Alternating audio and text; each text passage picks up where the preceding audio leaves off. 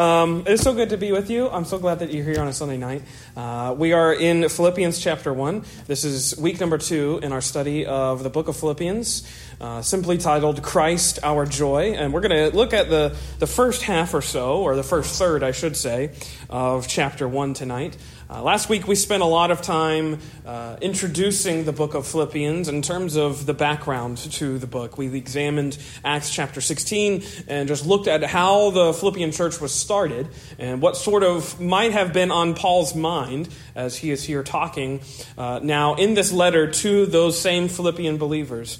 Uh, and so tonight we're just going to examine these first 11 verses and hopefully uh, find out a lot more about Christ, who is our joy. Um, as we mentioned last week, Philippians, uh, and, and, probably, probably perhaps you can give testimony to this, that uh, Philippians is one of the most beloved books of the New Testament. It, it contains a lot of uh, very well known verses.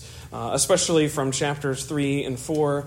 Uh, there's a lot of uh, verses that might be perhaps your life verse, perhaps. Um, and I would say, and I, I would say that this letter Philippians is one of the more transparent letters. And by that I mean it's not one that we have to uh, dig into like Romans. Uh, certainly, we are digging into this book, and we will over the course of the next several weeks. But it's it's dissimilar from those other books, uh, as we mentioned last time, because it's not Paul's heart of discipline or doctrine that's on display, uh, like it is in Colossians or Ephesians or Romans, especially, or Galatians. Not his heart of discipline or doctrine, like uh, like Corinthians or anything like that. It's it's Paul's uh, friendly, sort of tender, loving care. It's Paul's pastoral heart as he has a heart for this church.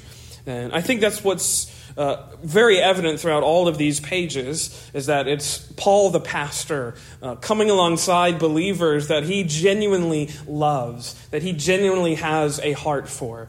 Um, the theme of Philippians is rightly considered to be that of joy or rejoicing.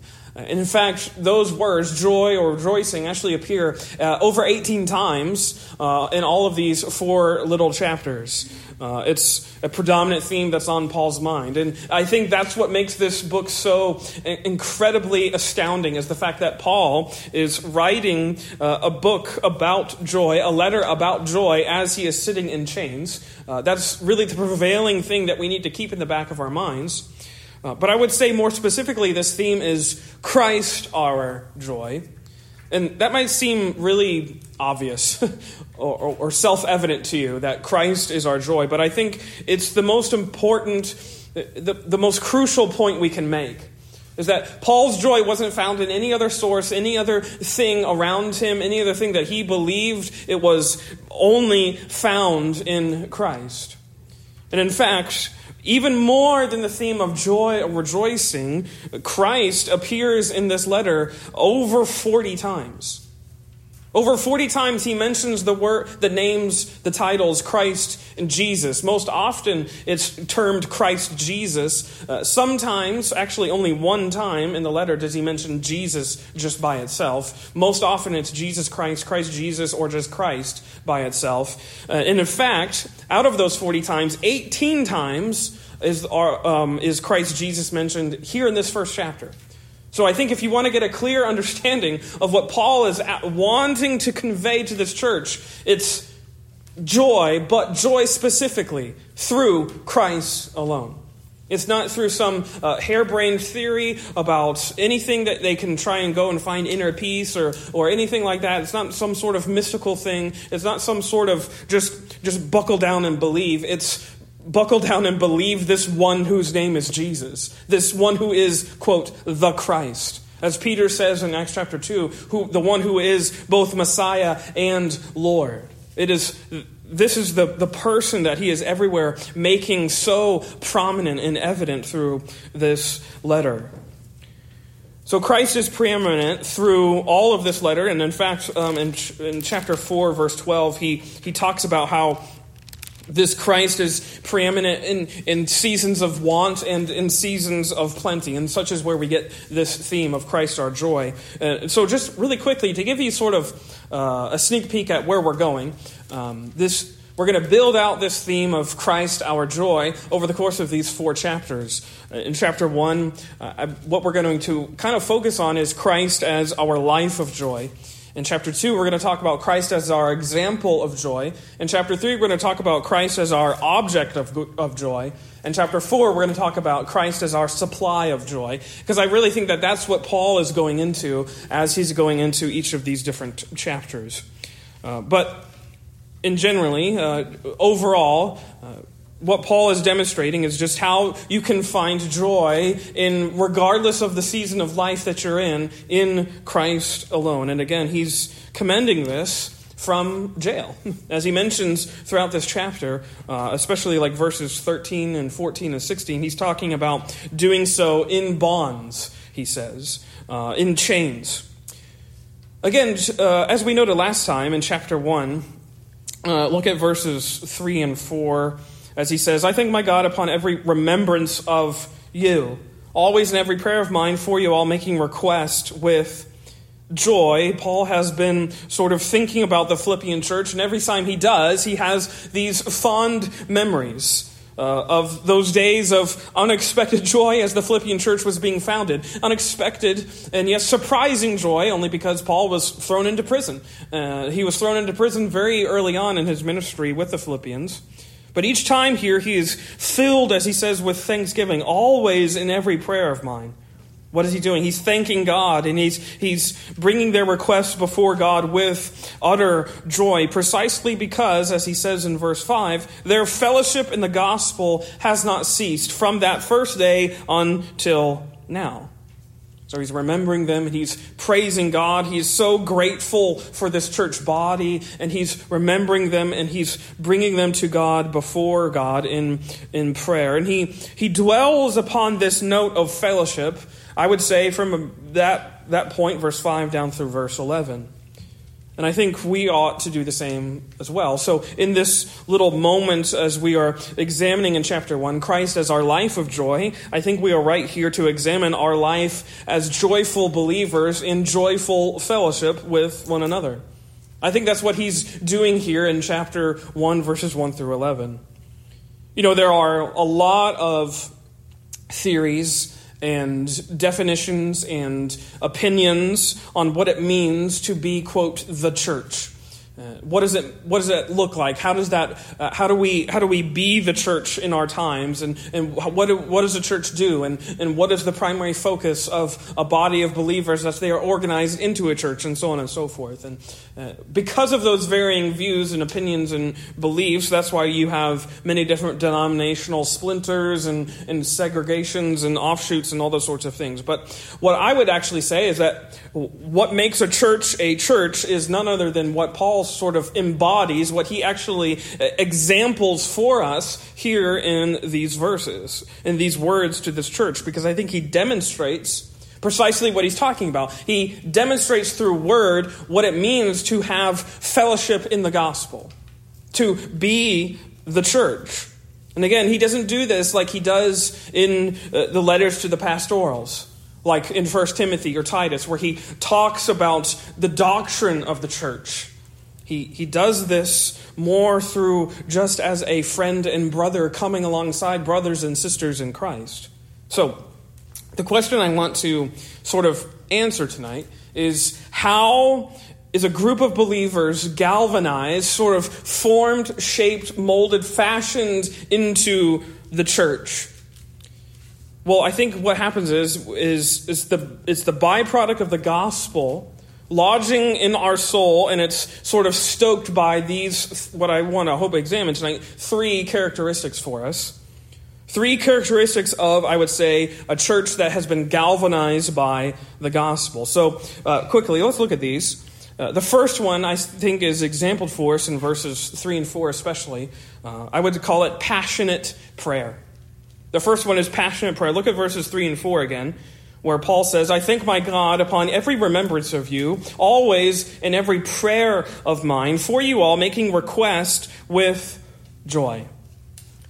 Again, I, maybe you would think that this is too simple. Of course, church starts with prayer.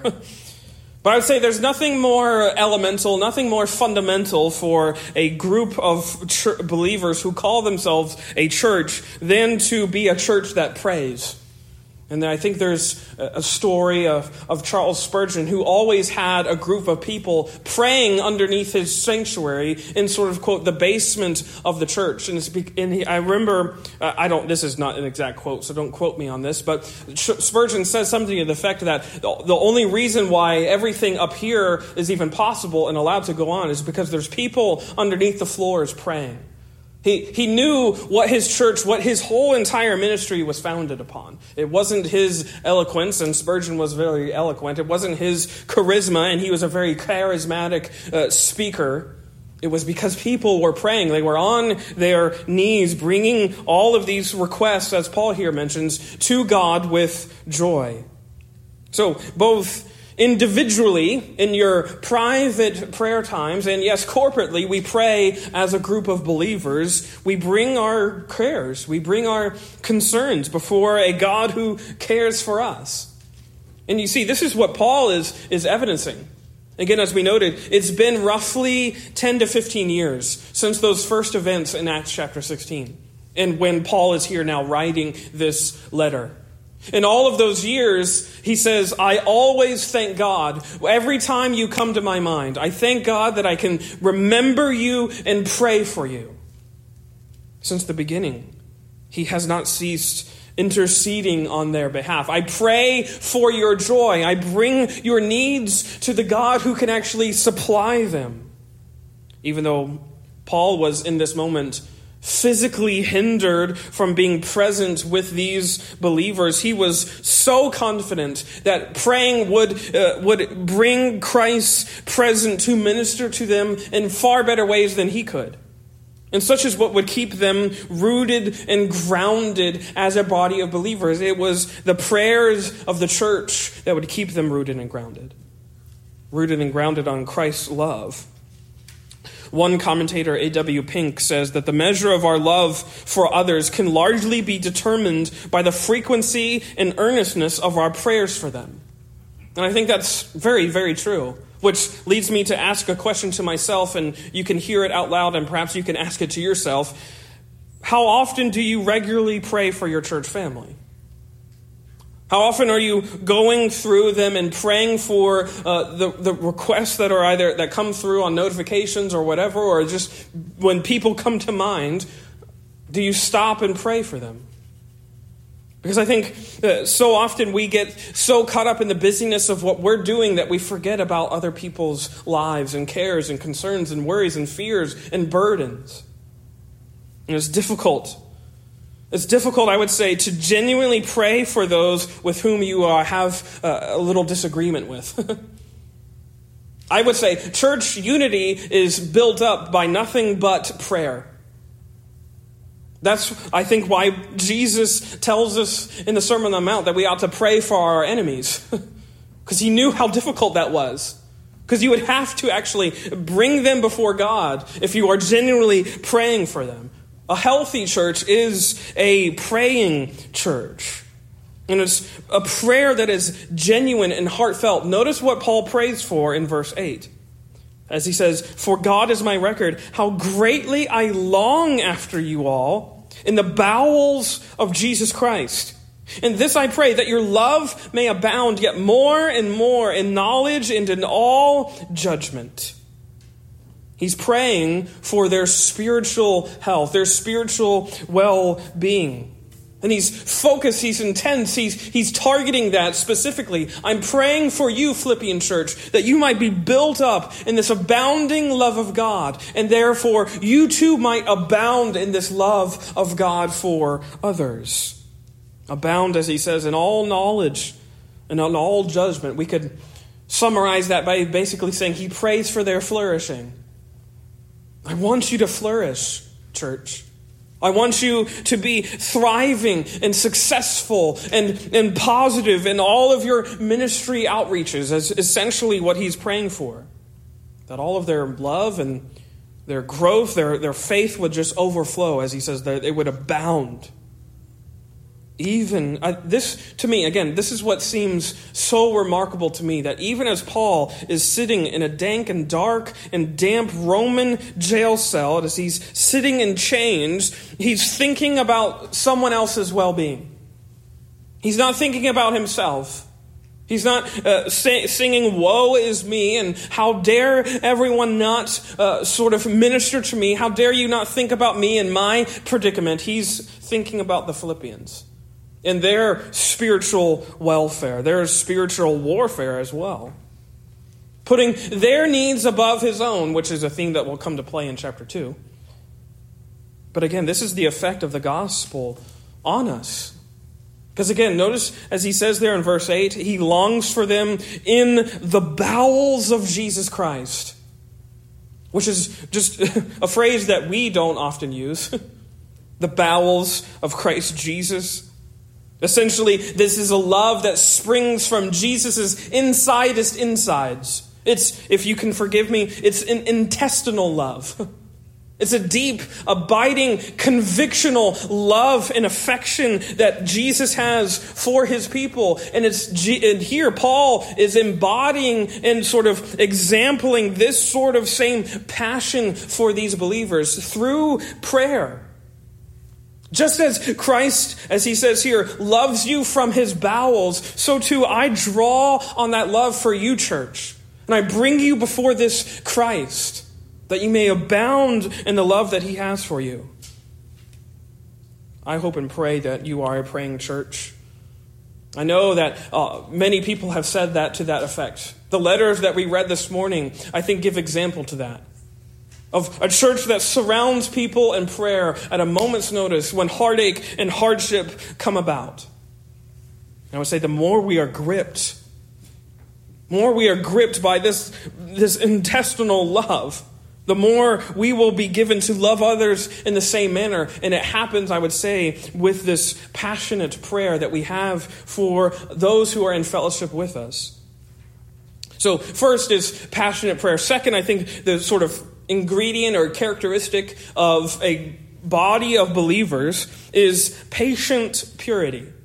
Uh, notice with me verse 6 what Paul confesses here. He's, he says he's confident, being confident of this very thing, that he which hath begun a good work in you will perform it until the day of Jesus Christ.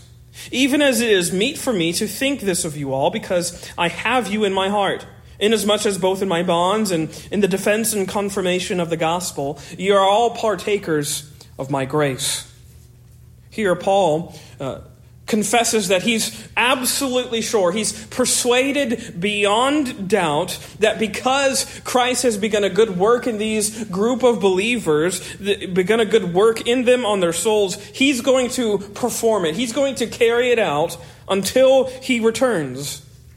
They, they shared in Paul's defense and confirmation of the gospel. They shared with Paul in this ministry of standing for the truth. And as Paul says, in so doing, you shared in the same grace that I have ministered. And here he says, with all assurance, that what Christ intends to make out of them, he is going to do. That's exactly how they're going to end up. I am confident that because of Christ's work now, He's going to always perform that work. I don't doubt His work on you. Which also leads us to say this too that they weren't how they should be. They were works in process. They were still being worked on by Christ and the Holy Spirit of Jesus Christ. They were still being fashioned to what they will be like on that final day, but they weren't yet as they are, or as they will be, I should say. Which, to me, is one of the most fundamental ingredients for, I would say, genuine Christian fellowship as a body of believers, as a church. It's inspired, it's, it's galvanized by a mutual understanding that we are all works in process. We are all on various stages of that process of being chiseled into the image of Christ uh, alone. As Paul says, as we are being conformed into the image of God's Son. And that happens in a lot of different ways. You can probably look back on uh, many past years in your life and you can think about all the ways that God has chiseled and molded you, has knocked uh, really rough edges off of your life and your character and your heart. And that's different for a lot of people, just the way that that happens. But as Paul here evidences, rest assured, that's going to happen. Until the end of days, he's going to perform this work, he's going to carry it out. But what I love and what Paul sort of evidences here, because of the gospel, I can already greet you as if God has already done that work. Notice he says, it is meet. It is right. It is just. It is necessary for me to think this of you all because I have you in my heart. I can greet you as though that work is already done because I'm so confident that Christ is already going to do it. He's already going to perform it. He's going to carry it out. Such is why he says in verse 1 he calls them saints. he calls even the Corinthians saints, if you can believe that. Which is another example, I think, of what Paul is evidencing here. He's greeting them as though they already are what Christ is making them to be. This is, what I think, an amazing effect of the gospel. These Philippians had not made, them, made themselves saints, but only by grace through faith they have been sainted in Christ. In Christ alone, they have been made into the sons and daughters of the King. As he's else we're going to talk about, they have been become citizens of the heavenly kingdom. And yes, now they can be greeted as such. It's right for me to greet you in this way. H.A. Ironside, in his commentary on this first chapter, I love how he says this.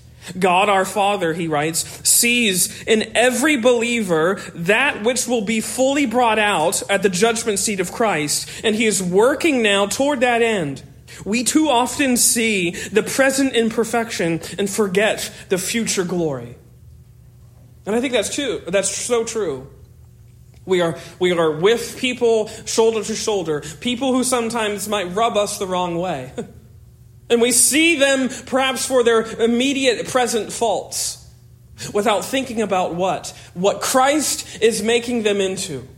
What Christ's Spirit is molding and fashioning and shaping them to be.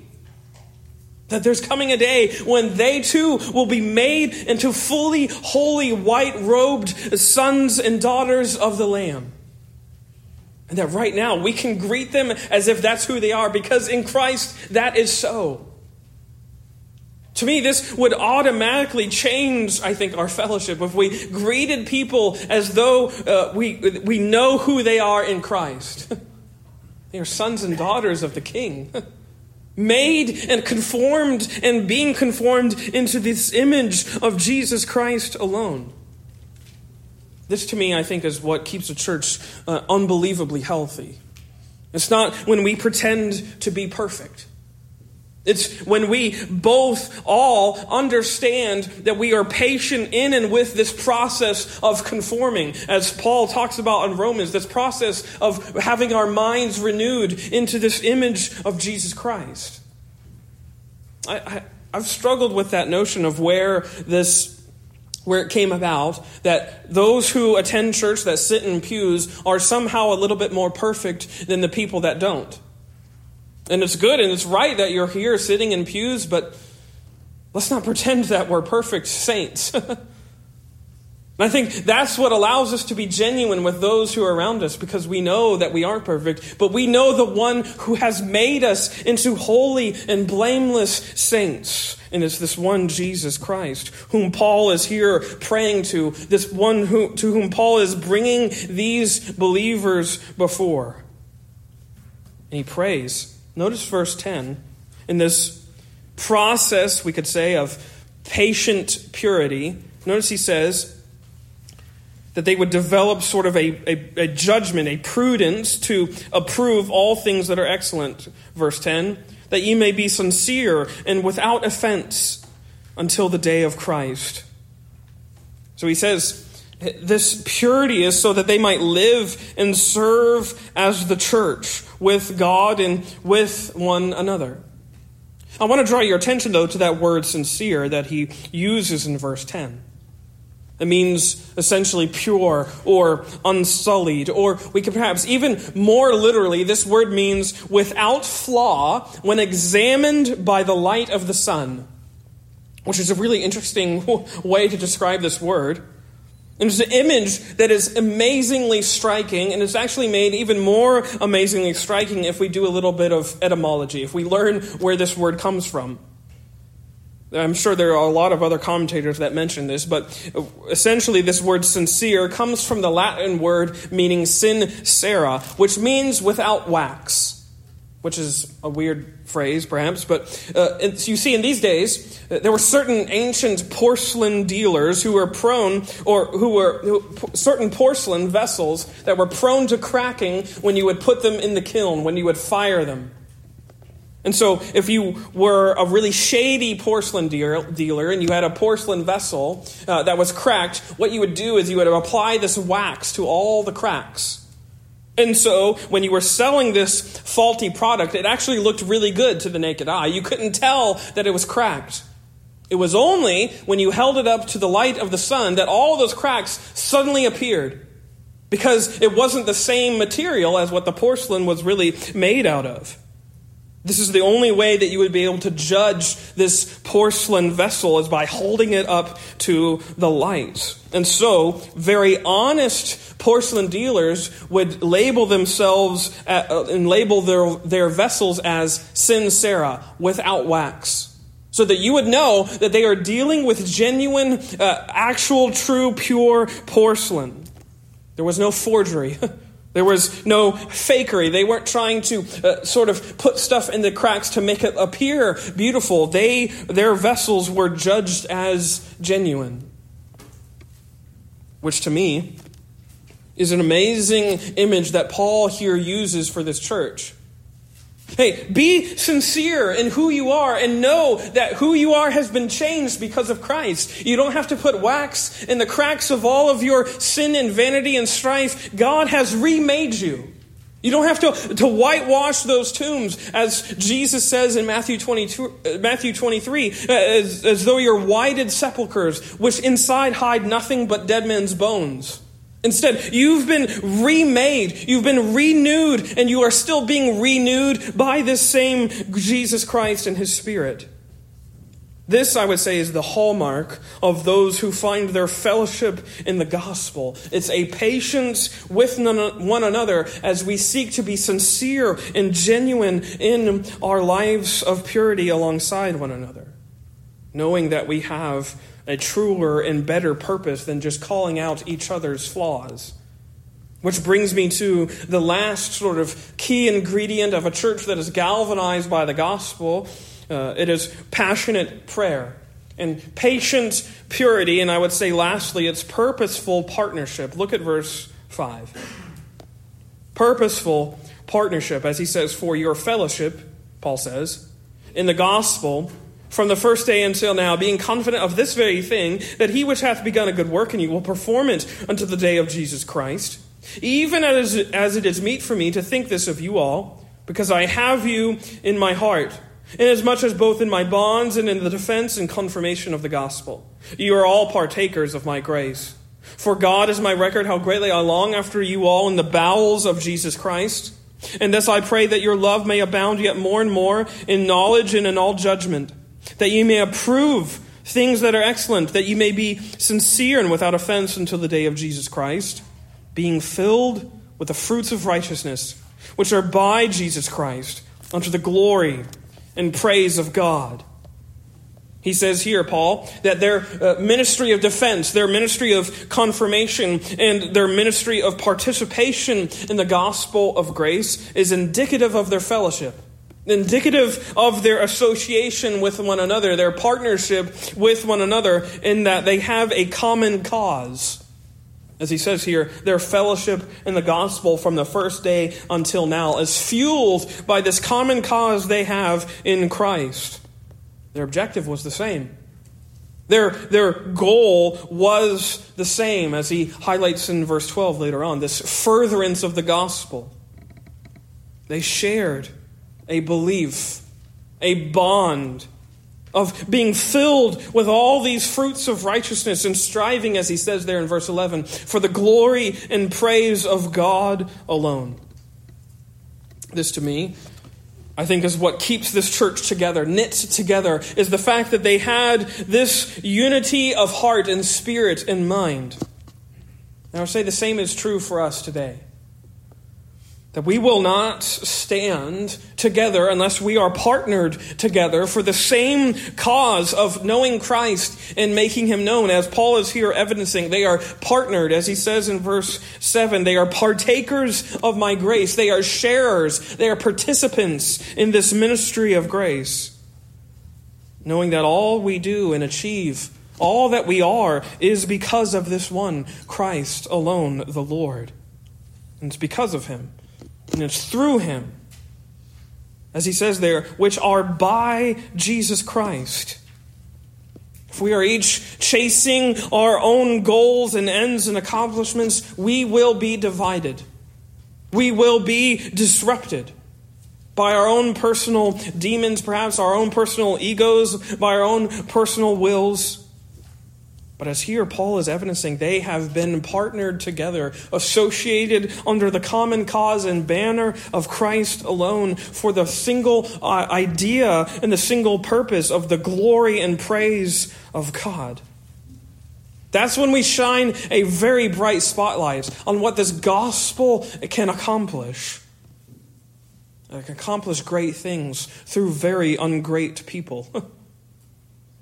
Matt Chandler, the, the pastor out in Texas, he says, when all of us, different kinds of people, walk together in unity for the glory of Christ, the gospel looks really big. Now, say here, the gospel looks really big in these lives of these Philippian believers because they're praying for one another with passion and they are sharing with, with uh, one another's purposes and they are being patient with uh, one another's process of being made pure and being made holy into the image of Christ alone. You see, I would say that the world does not know the half of what Christ is capable of. And it's only by us being galvanized into the church of Christ as uh, those who have been united in the fellowship of the gospel, that's when we get to give them a taste of, of glory divine. What's that song? Oh, what a foretaste of glory divine. One of the best foretastes of that is the church itself, functioning as the church. People who otherwise might be separated are united under a common cause, knowing that they have a God and a Christ whom they can run to for me, this is what I think what the church looks like. It's embodied and evidenced by this apostle who's sitting in chains, and that he's praying and thinking and being patient with those who are purposed with him for the sake of God and for the sake in advance of the gospel. May we do likewise. Let us pray.